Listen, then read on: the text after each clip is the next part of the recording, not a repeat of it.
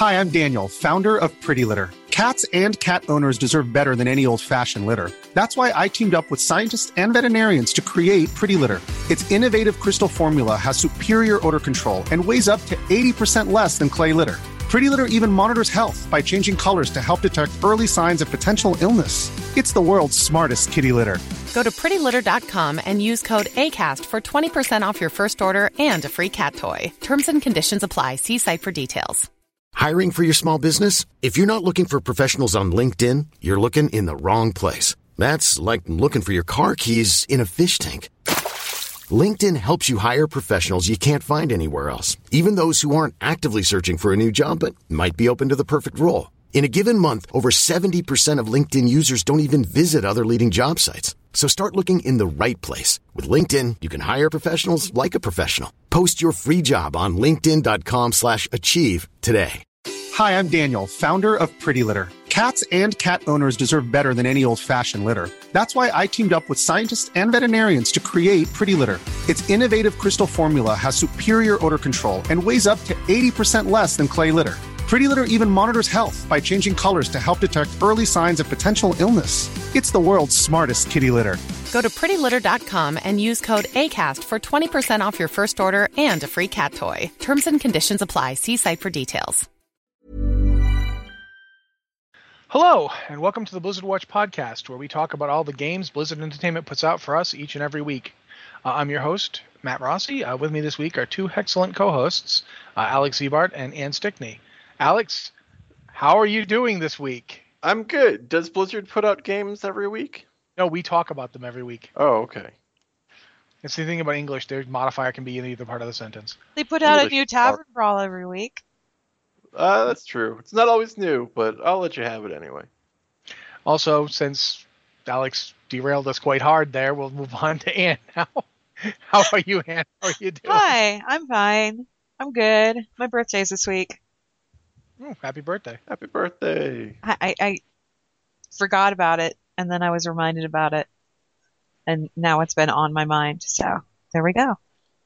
Alrighty. Um, well, I'm gonna just say it. I don't think much really happened this week. Not Like, so I much.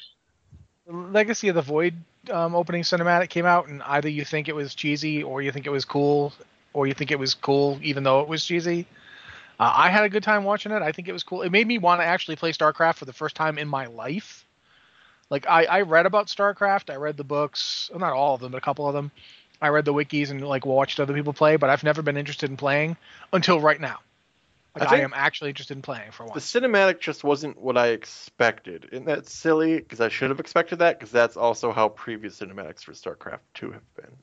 I Yeah, thought that like there'd be some kind of story involved with it, and there was not. Right. It's more, it seems more gameplay slash esports fan service than here's a narrative cinematic. It felt to me more like just trying to get you interested in what's going on rather than actually telling you what's going on. But Like the I don't know. tactics used by the Protoss in that cinematic are actual things that people do playing the RTS, Mhm. as opposed, yeah, as opposed to it being this big story, epic thing. It's a here's some dude. There's probably somebody controlling these guys playing StarCraft. And you've totally done these things, and that's awesome, right? well, I don't know if you would have totally done these things unless you were playing the original StarCraft. It's been a long time. But uh, I mean, yeah, you can so- play you can play Protoss, anyways. I mean, it's not Protoss has not been in the game until now. But at any rate, that's basically it for right now. They had a they had a, a big the American uh, the American Invitational, I want to say, uh, PvP event this weekend. But that's the America basically just you know, Regionals. Yes, the American regionals. So that's going on, but you know, if you to be honest, I didn't watch it because I was doing other stuff tomorrow. Yeah, tom- I was doing other stuff. Doing other stuff tomorrow. Wow. Yeah. Don't think about it too much. Did I mention I was a time traveler? Apparently, but yeah, the the regionals they they had the regionals this weekend. The Americas regionals grand prize winners. There was um the grand prize was Juvenile, second place was Tempo Storm, and third place was FollowEsports.com. And all three of them will be appearing at BlizzCon this year. Let's go ahead and compete there. So that's interesting. But that's so basically we're going to move on to emails because we do do emails on this show. Uh, if you'd like to send us an email, please send it to podcast at blizzardwatch.com. And we talk about pretty much anything. we this week, I think we've got a reasonable grab bag of stuff. Uh, it doesn't have to be about lore. It doesn't have to be about uh, any specific Blizzard game. We'll try and answer anything we get. So please do send us those emails because without them, it's just the three of us talking about coffee creamer for another hour. Um, although, trust I, me, I do enjoy these- coffee creamer. these guys can cover it. These guys, they, they will let you know. But uh, first email is from Shad, Belf Prot Paladin, Hyjal US. I'm a Patreon member. I think I'm one of the founders for Blizzard Watch. I don't know how that's determined. Thank you. Uh, you you all are the first crowdfunding project I participated in, but I've been so proud with the results that I've supported two others. Aw. So congrats to all for inspiring me, and congrats for the excellent product you've created. Thank you. Have you all considered doing any special podcasts outside of what you already oh, do? Boy. Uh, for instance, a podcast devoted to the things you you writers would like to see in WoW. I've liked a number of the ideas you've tossed out while answering questions, so a podcast devoted to expounding on those would be ama- appealing. Finally, what do you think the Diablo style transmog will look like? Account wide, items from raids slash dungeons only. What's your hope for what it will look like? Uh, Shad, Belf Paladin, Hyjal US. Um, I we kind of do already do two podcasts plus you guys do a behind the scenes one for the Blizzard Blizzard Watch editorial, right? Yeah. Um, uh, Patreon members specifically get the behind the scenes podcast. Yeah. And this person is one, so they would get that. Um, one of the limitations of podcasts is just how much time do we have? Yeah. I it- if one podcast takes you know an hour, and if we have two of them, that's two hours every week. You know, the more we add, we don't necessarily have that much free time to just talk. Plus, it isn't it isn't just a matter of like the time because it's each individual person on the podcast has to carve out that time. Yeah, and it's Like right now, scheduled. well, right now there's three of us that are here, just doing this one podcast. Then you add in the Lore Watch podcast, and that's every two weeks, three different three people, two of us the same, but you know, uh, then have to get another hour free in a different period of time, and it, it, it does add up real fast. I do a lot of shows. We have the yeah. live stream, which is two hours in the afternoon for five people on Thursday. Yeah, so you're starting to hit the point where it's like, um, what what am- you know, what am I doing with my life besides talking about World of Warcraft and or playing World of Warcraft and or writing about World of Warcraft? I do actually have to do things like eat and sleep and see my wife. I have to admit, I'm surprised how insatiable people are for our podcasts. I didn't think podcasts were. I mean, okay, somebody has one podcast, maybe I'll listen to it. That's one podcast. People want us to talk all day, every day. I don't understand how they listen to this stuff that long. Yeah, that's true. really long commutes. Yeah, I, I'm thinking that's basically you guys must live really far away from where you work or something. But yeah, uh, for the second question though, I think we can really go on and on about transmog quite a bit. For what I would like to see is I would like it to be account wide. Uh, I would like it to be any item I've ever collected. I don't know that I'll get that, but I want that. I think um, I think I heard somewhere that it was going to be account wide, but I could be Well, wrong. we, we, we heard that last week when we were talking about the yeah. the uh, information from Dragon Con. There was yeah, I was going to say, didn't they say it was going to be account wide? Well, Elvine said that they had said so, but um, the other WoW events, the MMOC events, had said that they, you know, it was. He said maybe. Oh, okay. So yeah. But if it's account wide, yeah, that's I would want it to be account wide because, it's like using the example I used the other day, I have Death Knights, Paladins, and Warriors. Um, and I'd love it if my Paladins and Death Knights could use all my non-set Warrior gear. You know, I've got a ton of that stuff in the bank. Yeah. Um, so I would like it. I, I would like it to just straight up be as much like the Diablo set as possible, but with the added thing of getting everything because Diablo doesn't get everything. Um, No? I think Alex, weren't you complaining about that last week? Yeah, uh, I wouldn't call it a complaint so much as I just, as somebody who doesn't play Diablo a lot, I didn't really understand how it worked. I don't know if it gets everything, It does. but I, I've noticed it. It gets all my legendaries. yeah. And But- sometimes something will be added when you looted something, and something will be added when you level up the artisan. And I just, I don't know. I haven't played Diablo enough to know exactly how it works. I would like it to basically just be everything I've got in the bank the moment they introduce it, and then everything that drops for me then on. Yeah. and that that would be fine. That would be what I would want. but Anne might have more and better ideas because if anybody thinks more about transmog than I do, and not many people do, but if anybody does, Anne does. So, do I you have any ideas? I want them to lift the restrictions while they're at it. I want to be able to transmog gear that's like white quality.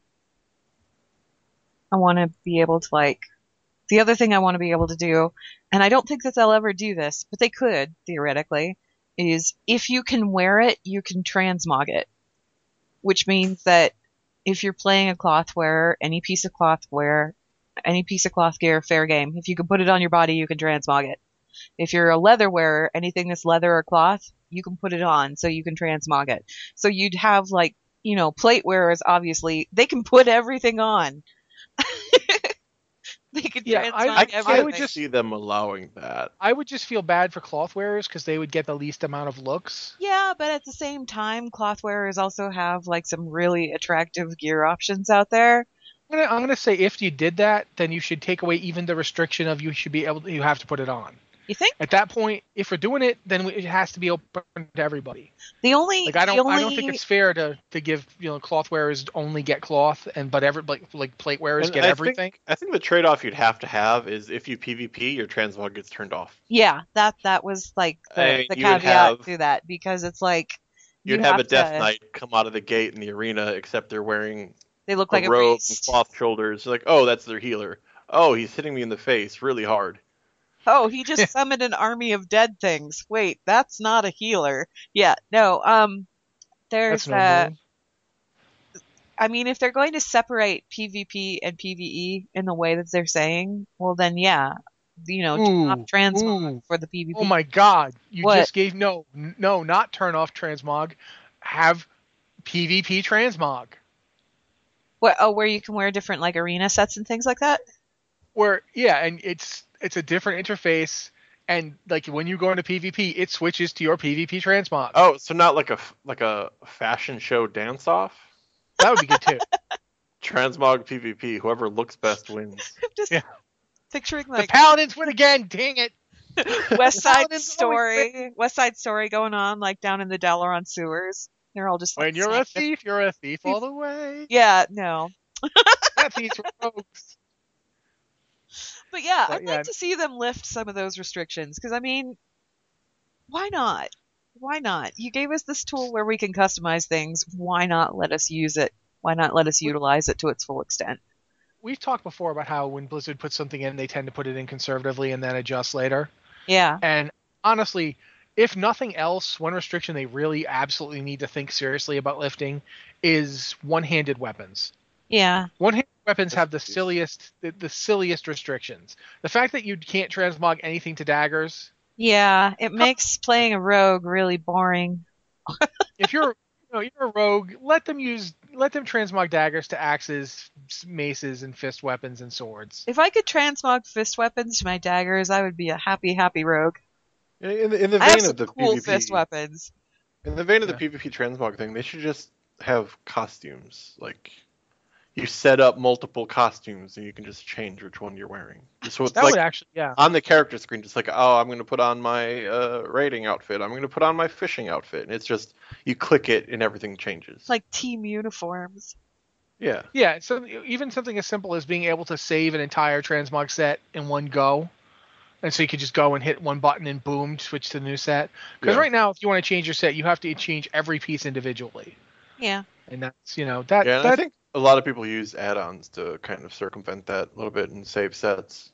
yeah, but you still have to wait for the add-on to go through and do it all and do you it know. one at a time. one. You can, only transmog like one one piece at a time.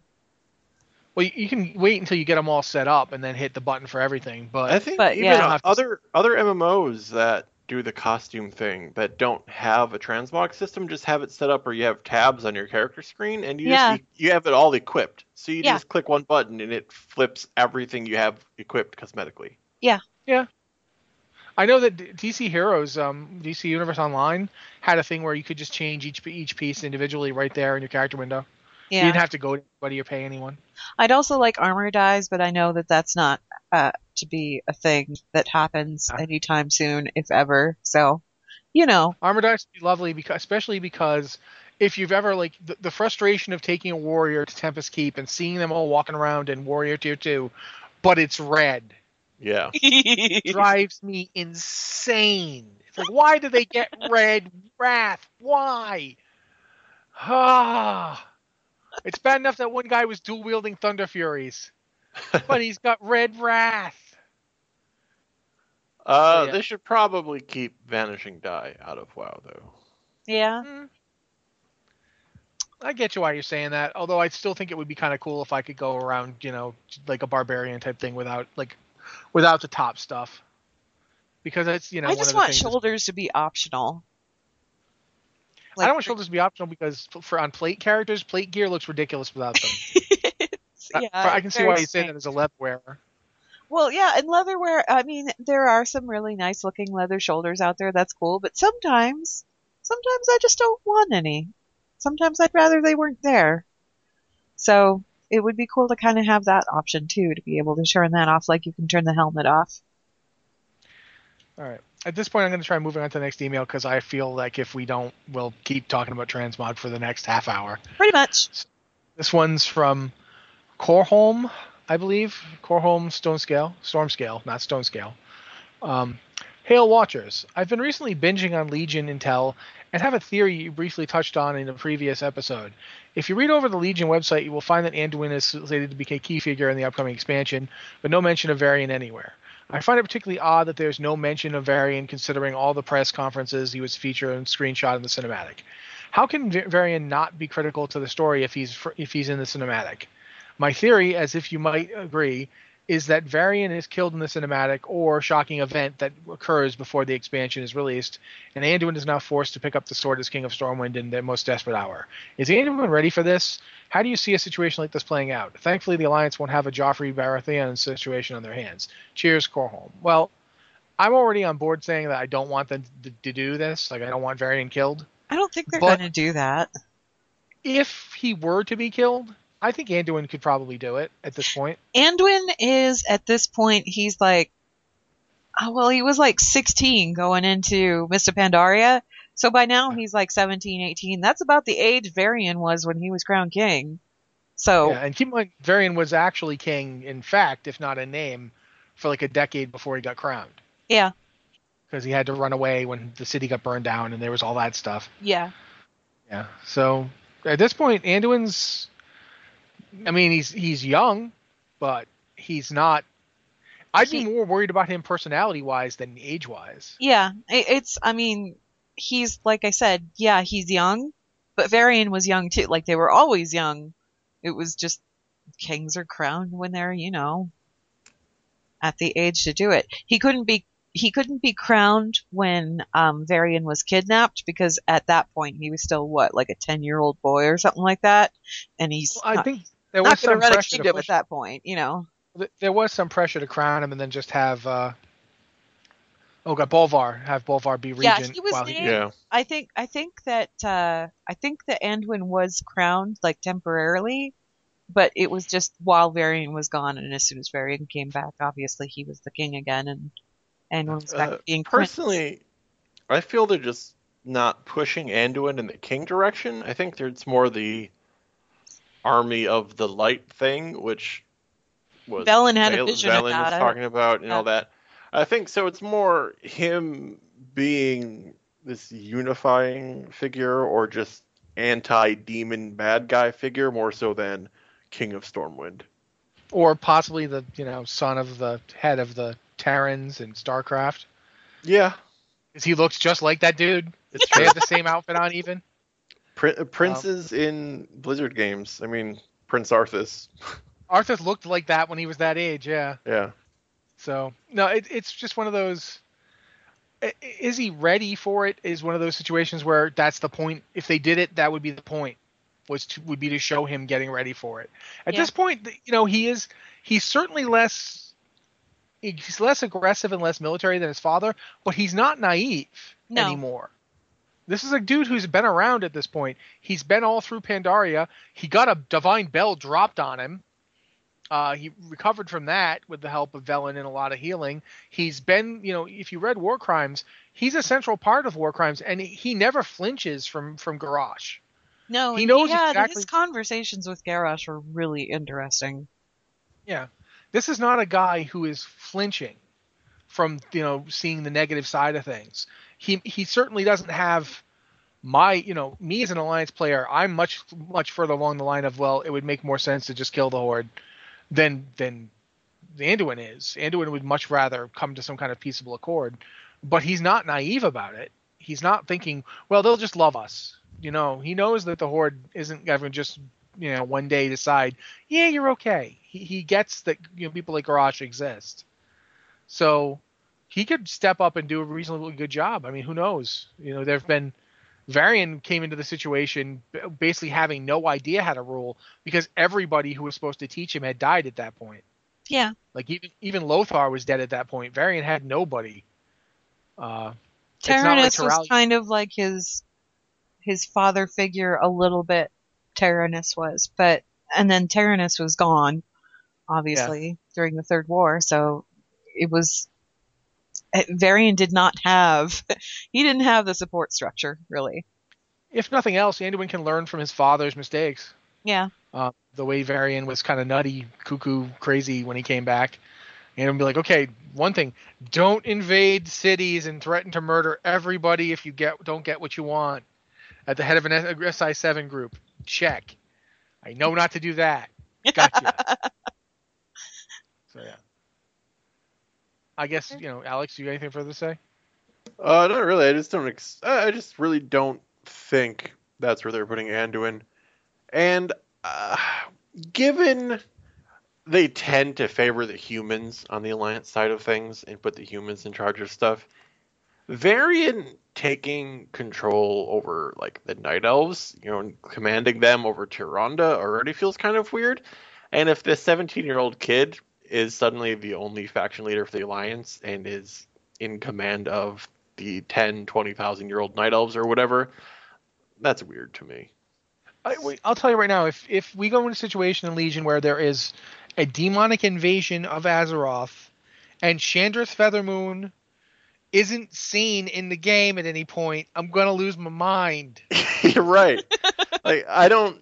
When you have people like Tyrande and Shandris and even Jarod, Jared Shadow Song. bring Jarod right. back. Yeah, and Wait, wait. the Draenei and even the dwarves, there's they're pretty long lived compared to humans, if I recall. If those guys are not involved and it's just Anduin is in charge now, uh, it doesn't feel right. I hope they don't do that. I'm, I'm fine with dwarf, like dwarves and, and gnomes continuing to be dwarves and gnomes, and their idea for every situation is let's hide inside of our underground thing. Yeah, they kind of suck. Forget, forget I mentioned the dwarves. Forget But those guys. I think out of anybody though, Anduin would be the one that would be most likely to turn to the Draenei and turn to the Night Elves and go, okay, so you guys are the experts. What do we do? You know, Yeah, but and actually ask them. Yeah, I, I definitely just I, I have the hardest time imagining like when you tell me that demons are invading and like like you know I look around and I see Jarod Shadowsong standing there and my first thought is Jarod, you fought you fought Archimonde in hand to hand combat. What do you think? How does that work? Archimonde's big. Yeah, he still did it. I'm not saying he won, but he did fight him. Uh, you know, he's hand to hand combat? yeah, he totally did. Go read the book, man. Yep.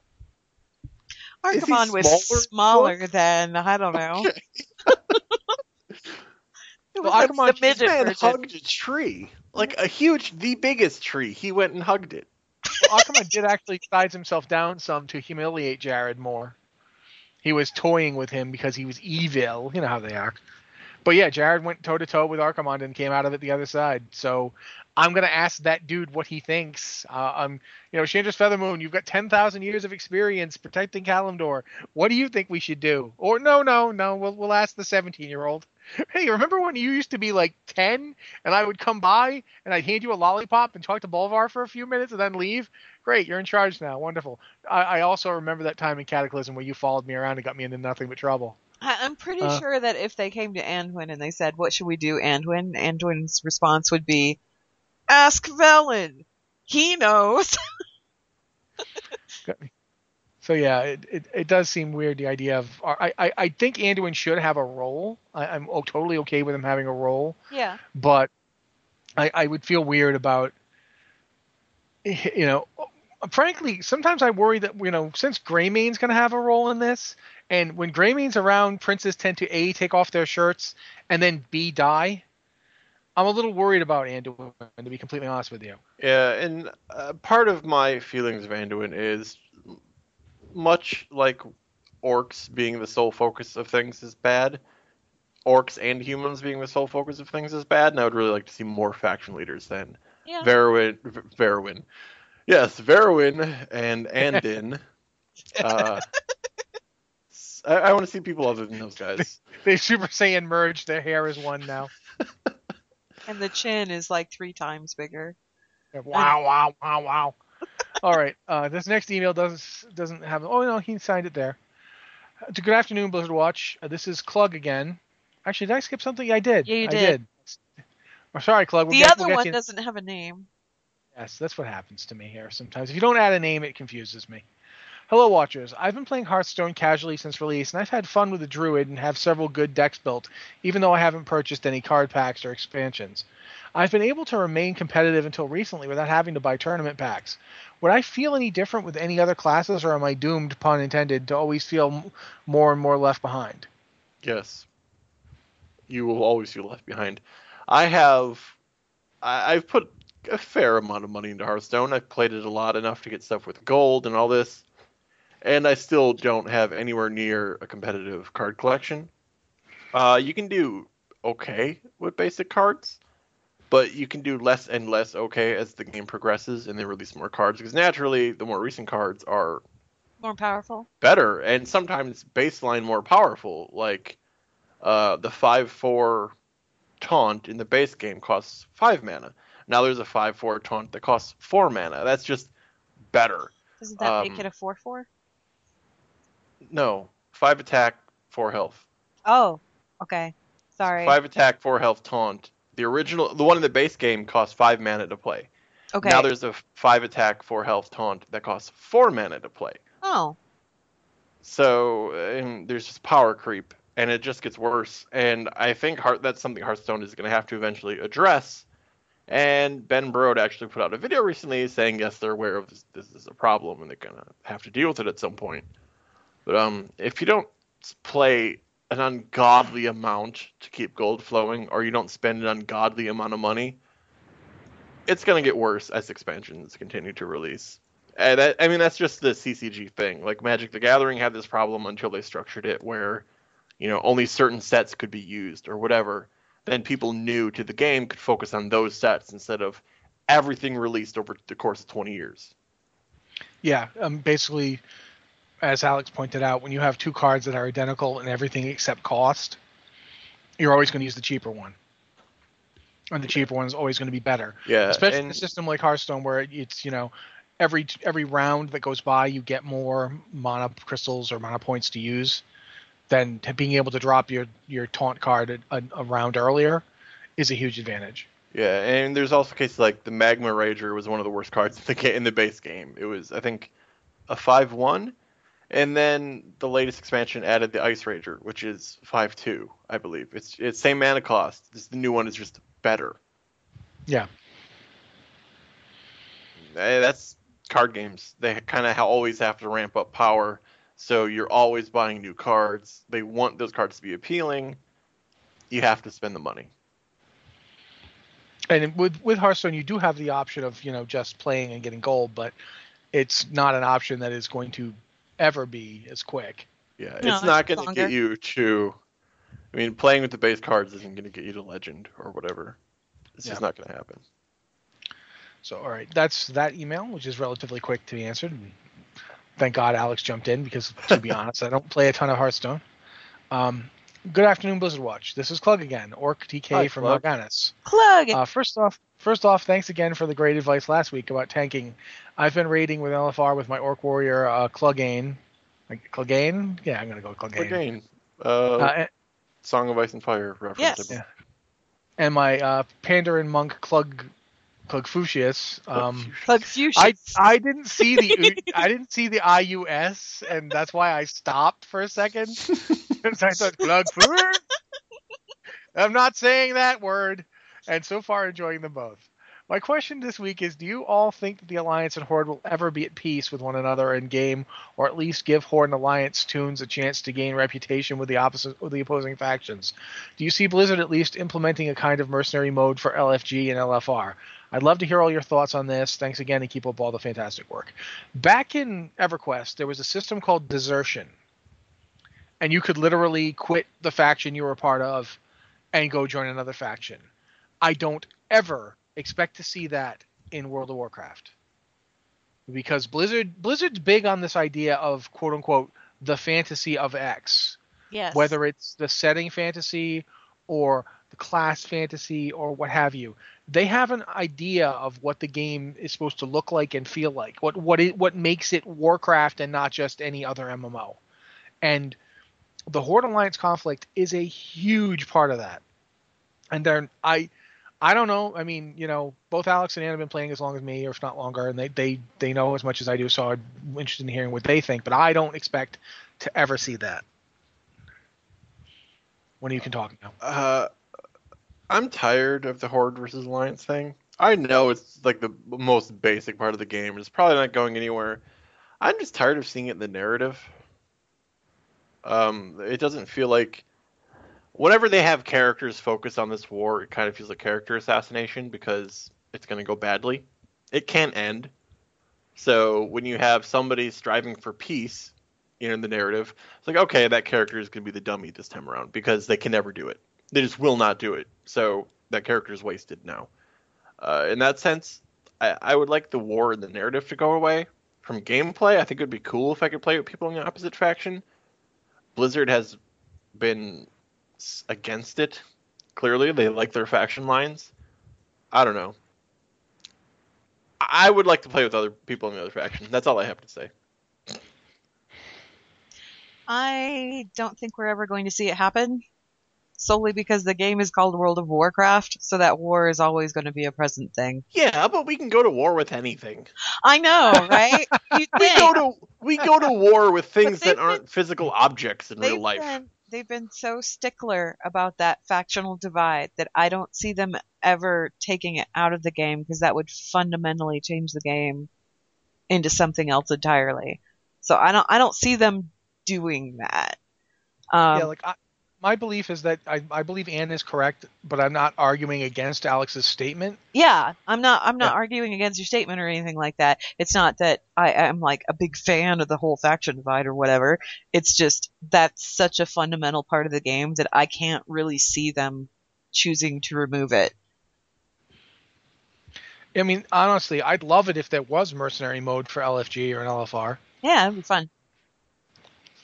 I don't I don't think mercenary mode was created to address a short-term PvP imbalance that I think they're hoping the new PvP system will correct.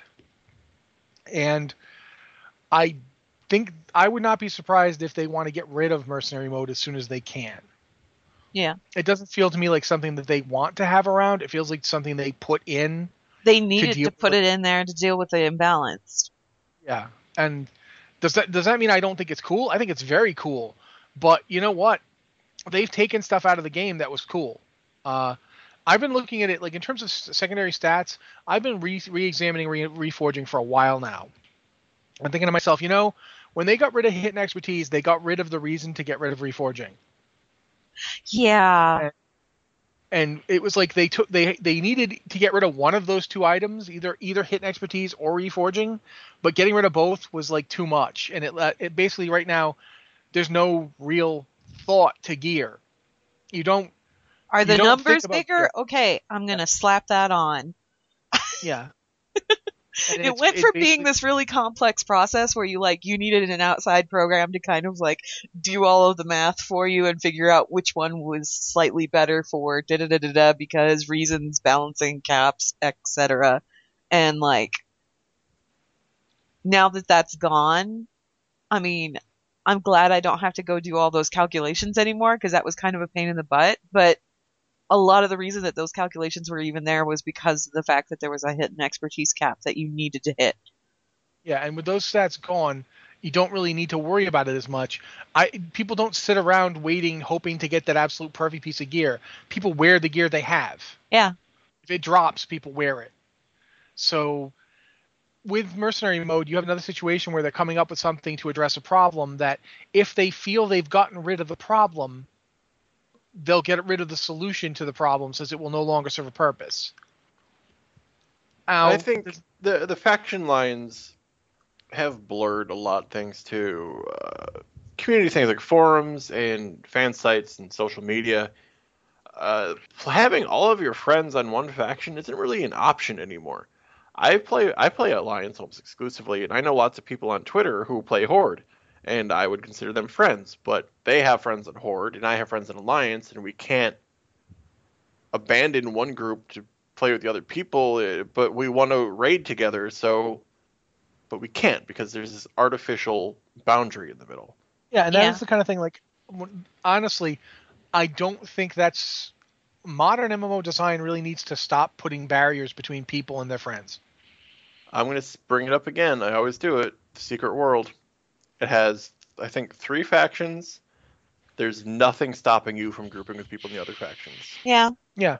There's some faction specific quests that you get storylines or, you know, work for your faction. But if you want to do dungeons with people from another faction, you totally can. If you just want to screw around and group and chat, you totally can. Secret World was pretty fun.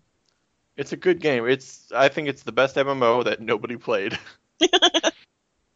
There's a lot. I mean, just in general, one of the problems World of Warcraft has is when you're hit, we're heading towards the 11 year mark, is that it does this, that it creates barriers that aren't necessary, and which don't really serve a purpose anymore.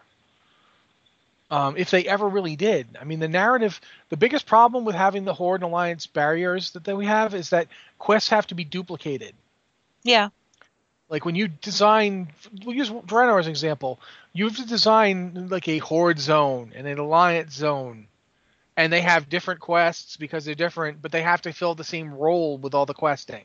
It has to do the same thing. Everyone has to end up in the same place so that they can go to the next zone. It's just, it ends up feeling really artificial. And once you've played through it, when you play like you, when, when I finally got through Frostwolf, like Frostfire, I remember sitting there thinking to myself, well, okay, so despite the fact that all this different stuff happened, we basically ended up with somebody getting killed in the end of both zones, so I can go forth to to Gorgrond all full of heroic resolve. It's just an artificial barrier that feels very it, it feels stilted in the narrative. I think I do think we could skip having to worry about the Horde Alliance conflict and narrative for a while. You know, yeah, we it's could just, kind you of stale. I mean, what, what bothers me most with the actual conflict in the narrative is they go, and this expansion, they're at peace. Oh, they're back at each other's throats again. They formed a truce, but now they're at war. Just pick one. Well, Pick really, one. the, the weird part is that you're at tr- you're at truce, but I, every time I go to like you know Warspear slash Stormshield, Ugh. they're talking about they're talking about the various truces being violated over this like artifact on this island. It's like I know that's there just to justify like you know the fighting. Um, because oh, everybody I- was like, "Why are we? Why are we fighting over this piece of land when we just came out of an expansion where the whole message was, hey, maybe you guys should chill out and not fight so much." And then what do Honestly- we do? We go on to Draenor and proceed to start fighting again because I guess lessons aren't meant to be learned. I don't know. like just just for once, couldn't we just have the PvP place be a place we go to PvP, and have it not really matter to the story in the slightest? Have it like Hey. you know, war games, whatever, sparring. You know, real life militaries have war games. Yeah, even with each other, even allied groups go out and have war games with each other. There's just it feels like you know, I don't know. I, I honestly, the Horde Alliance thing has not brought a lot. You know, every time they try to put the war back in Warcraft, they end up putting like the, uh, back in Warcraft. So Yeah, and like I said, there's always that character who is striving for peace, and that's the And character I don't like this time because they're not going to get peace. No, It can't it's, happen. It's uh, So they're that, just going to look person stupid. that person that's always looking for peace or some sort of diplomatic resolution, you know automatically that they're never going to get what they're after and they're just going to get more annoying about it. And it's just a character dead in the water. It's just gotten stale. It's it's gotten stale. And- I don't see them removing it, but I kind of yeah, it has gotten stale.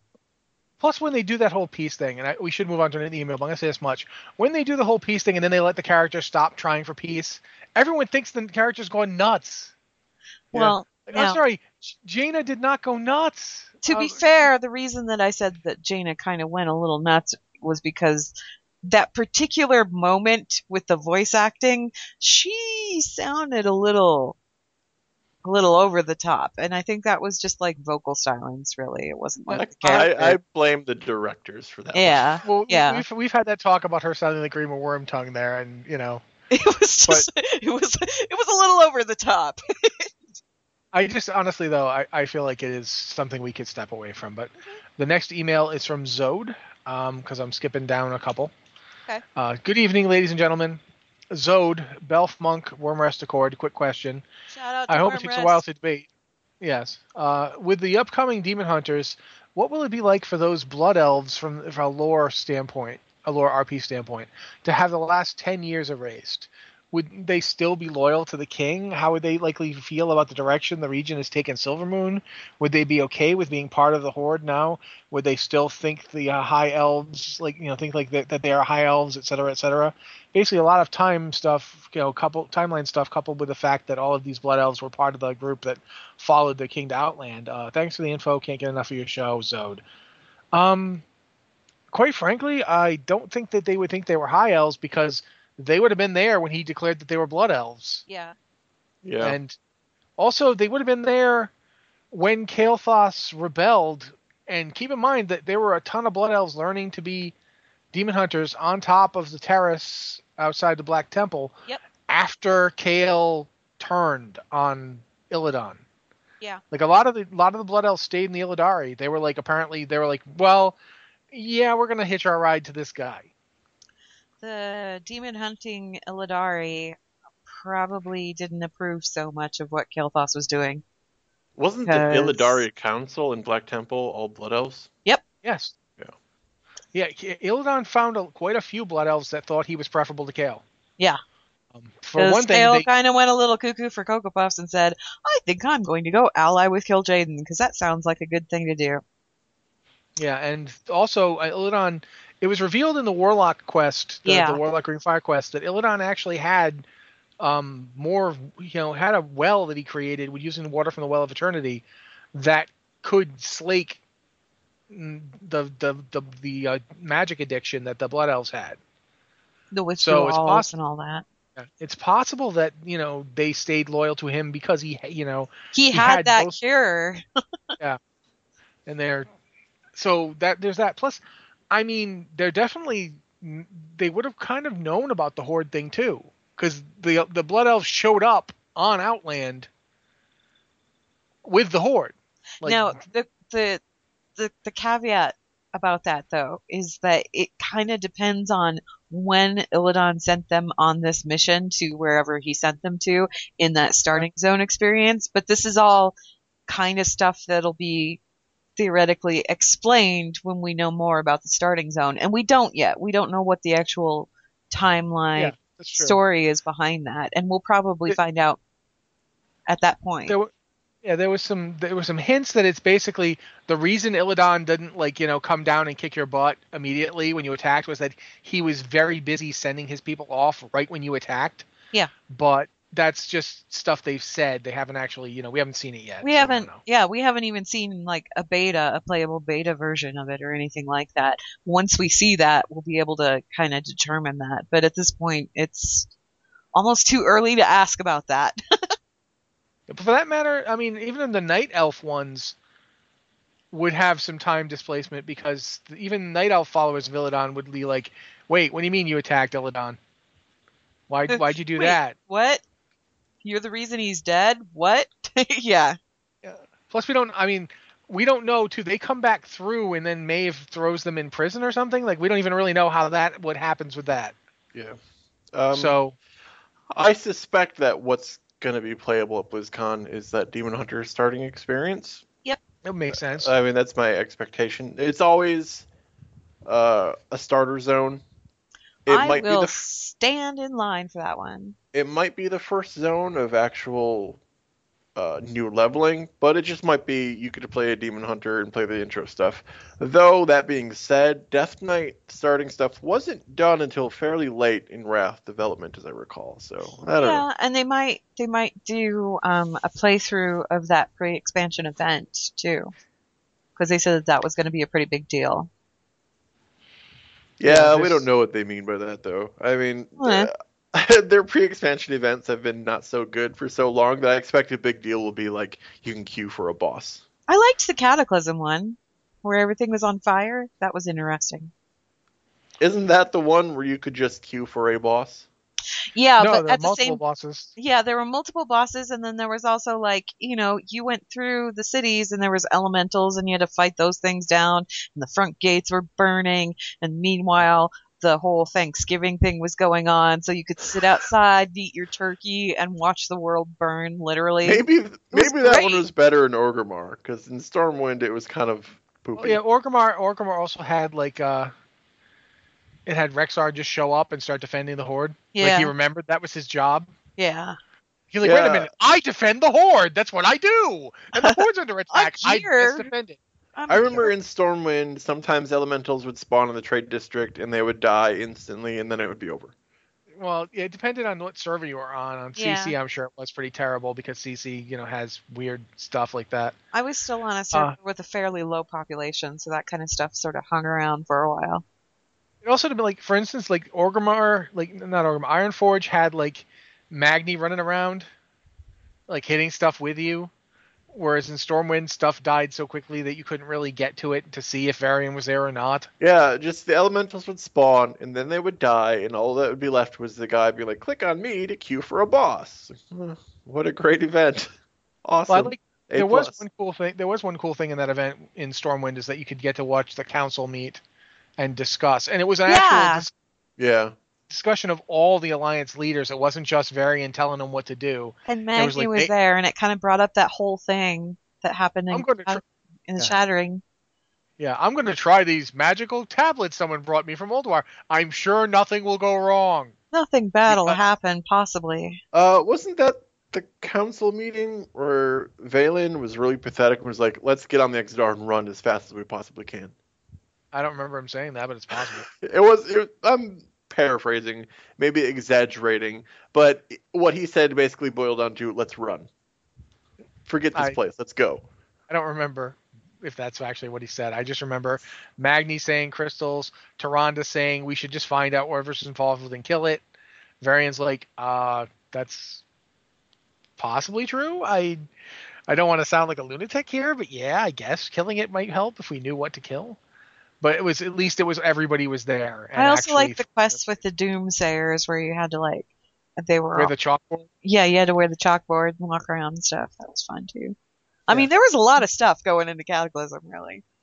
what we're saying is that you know we don't know yet because we haven't seen enough to determine but they'll at least be aware that some of this stuff happened if anything your your blood elf demon hunter is probably much more concerned with the fact that he starts off apparently having been clapped in prison by Maiev and yeah. probably doesn't yeah that that'll probably be his immediate problem especially since it seems like they're they're keeping all their demonic stuff in one place and Gul'dan's running around it which is never a Yeah. good idea if you have demonic stuff you don't want Gul'dan near it like at all that guy Yes, yes, we know how much you love Gul'dan.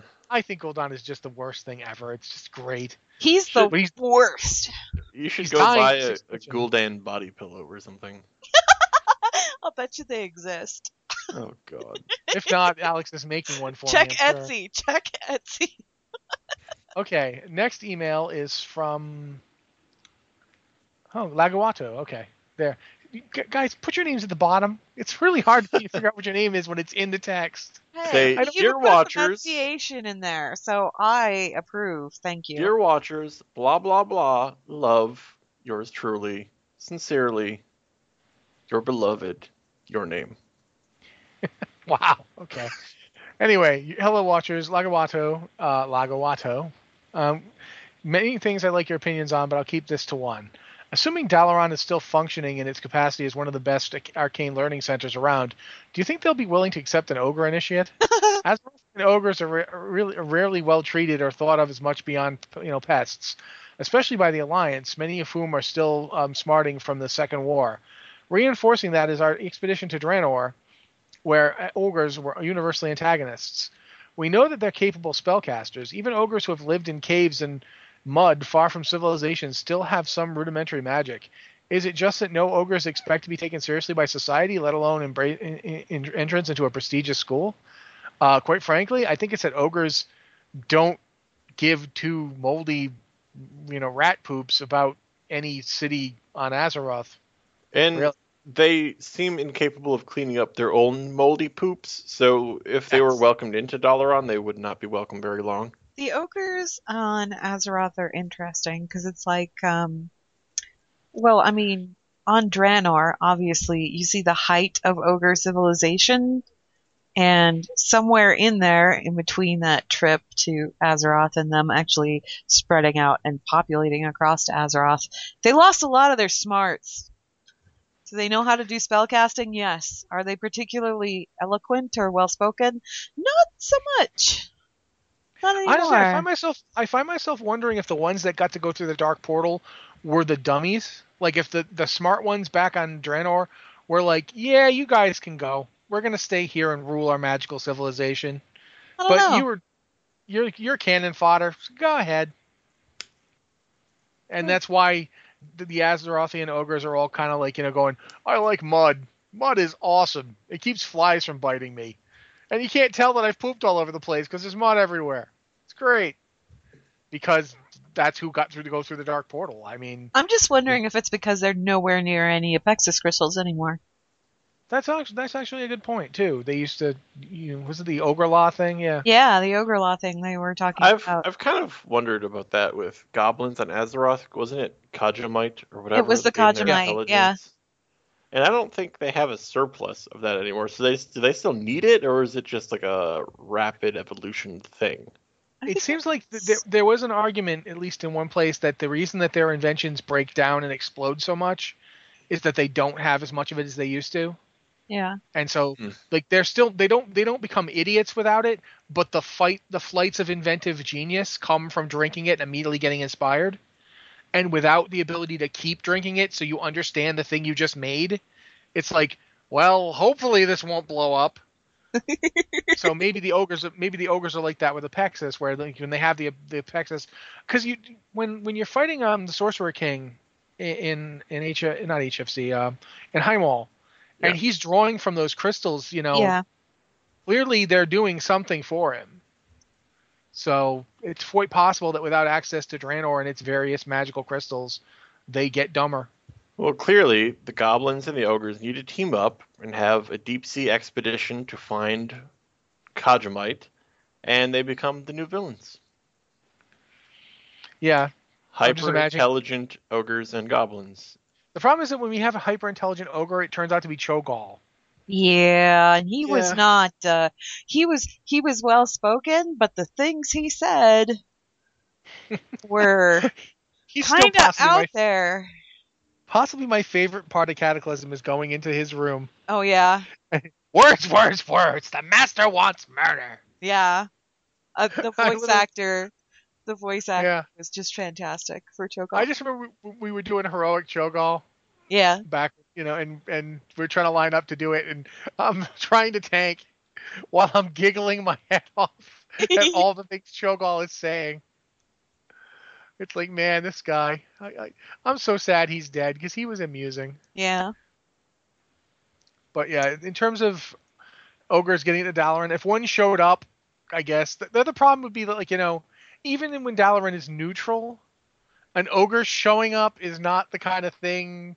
It's like, you know, hi, I want to study here.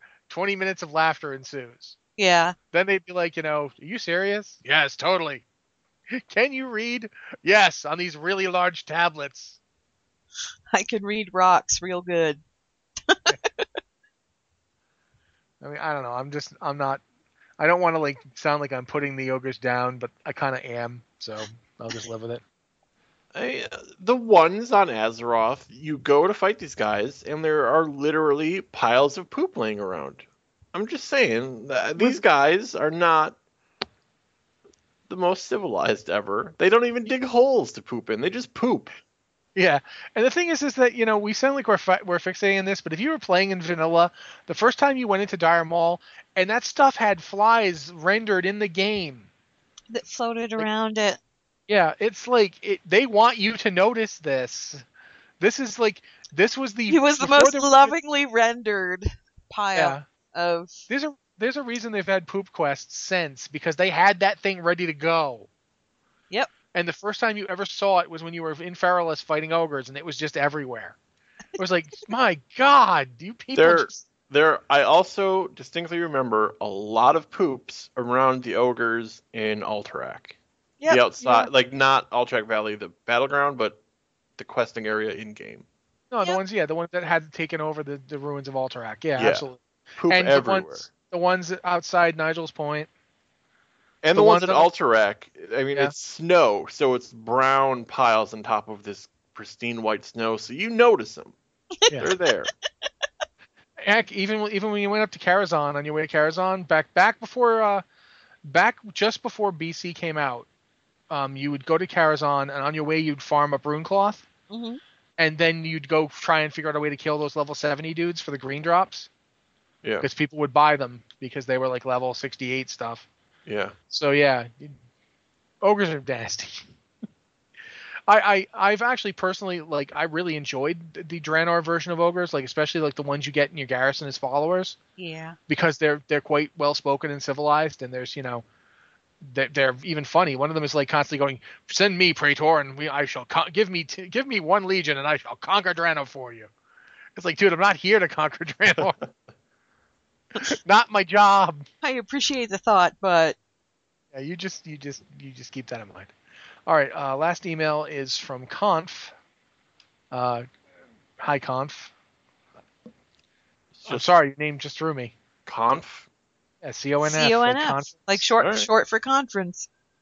Yeah. Well, he's just Uh, con. whi- yeah, while questing through Old Nagrand after Warlords, I find myself wondering what clan the Maghar orcs represent. oh, Their heraldry doesn't work, doesn't look like any of the clans I know of, and they seem to have orcs from the Warsong and Bleeding Hollow clans living there. So just who are they? Uh, thanks, proud founding patron Conf. They're the And- leftovers, aren't they? they are basically what Garadar was was an internment camp for. Well, it wasn't. It was um, what do you call it? An illness colony? It wasn't. It wasn't an internment camp. It was a a, a Yeah, like a, Quarantine. like a disease. quarantine. a quarantine yes, colony. it was a quarantine area. It was a quarantine colony. There was this disease that had hit the orcs called the red pox, and it was highly contagious. So they took all of the orcs that had the red pox and they were sent to Gar- Garadar to like get better, recover and get better. And because they were isolated from the rest of the horde and they were off by themselves, they never got hit with the fell taint. They never, they ne- they were never affected. They never turned green. Um, so they aren't actually any particular clan. It was just at some point after Draenor shattered and became Outland, they decided that they were the Maghar. And Maghar means, I believe it literally translates to uncorrupted, uncorrupt. So that, that was pretty much, that was what unified them. And yeah, they, they do come from different clans because obviously, you know, you've got people from the Bleeding Hollow there. You've got uh, Garrosh was from there, and Garrosh was very much Warsong. He was the son of the Warsong chieftain, but it never. They they There's even Frostwolves there. Yeah they kind of kept their own clan identity a little bit. Like they still call themselves yeah I'm a I, I was a Bleeding Hollow orc, but they're all Jorin Deadeye united. there. Yeah, but they're all united under the Maghar banner. So Yep. that's what that is. Yeah, so it isn't any clan, or it's all clans, depending how you want to look at it. I, I kept wanting to say internment because I kept thinking of the internment camps like after the second war. I'm like, that is not right. That's not what this was. It was something else. Quarantine zone. that was it. Quarantine. Yeah. I mean, I'm thinking about just looking at it right now. You've got Jorin Deadeye. Um, he's from the Bleeding Hollow. He's Yeah. he's Kilrogg's son. You've got um, Dranosh Saurfang is there. Yeah. And you've got Uh, I Garrosh. Uh, Garrosh, who's a who's a war song, and we know the war song were originally from the area. Yeah. And you've got Grand, Great Mother Geyah is a frost wolf. She was, yeah, she was actually Durotan's mother. And Yeah, um, so the town of Garadar, interestingly enough, the town of Garadar was named after Geyah's husband, Garad. Mhm. He died. Uh, So she made and the so quarantine basi- camp to take care of Yep. people. it's really weird. The Red Pox almost feels like it was something that the planet Draenor did to try and save some orcs. Maybe. Maybe it was some kind of like infection thing. I don't know. All I It know is that the is- descriptions of it, the descriptions of it in Rise of the Horde were really kind of gruesome. Yeah. And there's like I think it's not Rise of the Horde. I forget which book it is, but um, I it might be you know, Beyond the Dark Portal when um Teron Gorefiend shows up there. Is it Gorefiend or is it uh is it is it Bone Chewer? No. Um, are you talking about the, the, the guy who went and he saw Garrosh there? Yeah, and Garrosh is like sickly and he's like I want to fight and the guy's like yeah you'd be better off just dying. No, it wasn't. It was it was Beyond the Dark Portal. Oops. You're right. Um, it was uh, oh my gosh, who was it? Was it? It was one I can't of the big remember either. names. It was one of the big names, one of the really big names. It's- either Kargath It was Kargath. Teron. Ah, it was Kargath. It was okay. Yeah. Kargath showed up, and he showed up because he was looking for more warriors for the Horde. So he shows up at this quarantine camp, and he's talking to Geyah, and he's like, "I need your strongest warriors," and she's sitting there going, "Shh, "Dude, have you seen these guys? We don't have any strong warriors. They're all sick." and then Garrosh kind of shambles on over, and he's like, "Have you heard anything from my father?" And Kargath was so disgusted with the way that he looked that he was like, he pretty much he said, "All of you should just roll over and die because you do nothing for the horde anyway." Yeah. And then he rode off. He basically had a tantrum, and then he rode off. And that was, yeah, that was kind of. It was beyond the dark portal. I think was it was near the end of that. Orcs So- are the worst. Kargath All right, was well, kind of rude. I'm just I'm amazed that when he kind of like re, when he helped form the Iron Horde, that no point that maybe maybe Garrosh was like, let's send Kargath to the ogres. Let's make him go Let's talk just to those guys. he has to go deal with the ogres, you know. And I, the poop that's everywhere. Hopefully, from what I know of ogres, there will be poop. Uh, all right, well, so that's pretty much the show. Um, as is always the case, you know, we can't do the show without you guys. So at this point, Anne, do you want to read this? Because I still don't really know how to read it properly. Blizzard Watch You're- is made possible due to the generous contributions at patreon.com slash blizzardwatch, and your continued support means that this podcast site and community is able to thrive and grow. Blizzard Watch supporters enjoy exclusive benefits like early access to the podcast, a better chance at having your question answered on our podcast like this one, or the queue, and an ads-free site experience. Ha. All right. The thing is, she wrote that out for me this week, guys, and I couldn't find the email. so, so at, have, I'm sitting there going, "Where is it? Where is it? Where is it?" And then finally, I found it. Should so have been prepared. Yeah, I'm sorry. I, I I'm like thing yelling on my out week. desktop so I can click it because we See, do it we're for s- shows. We we've had these conversations about how we want to be very professional and about you know this Patreon thing, and then every time it comes up, one of us is like, "What? Yeah, What? we all panic. We're doing We what?" We just panic. Oh God. Look, I So, know yeah. the stuff. Just have me read it. So there you go. That's been the show, though. Thank you very much for listening. Um, remember, always, if you want to send an email to the show, send it to podcast at blizzardwatch.com, and we'll be more than happy to read it on the show and answer it. Can't answer every question, but we answer the ones we can. Um, thanks very much for listening, and we will see you next time. Hi, I'm Daniel, founder of Pretty Litter. Did you know cats tend to hide symptoms of sickness and pain? I learned this the hard way after losing my cat, Gingy. So I created Pretty Litter, a health monitoring litter that helps detect early signs of illness by changing colors, saving you money and potentially your cat's life. Pretty Litter is veterinarian developed, and it's the easiest way to keep tabs on your fur baby's health right at home. Go to prettylitter.com and use code ACAST for 20% off your first order and a free cat toy. Terms and conditions apply. See site for details.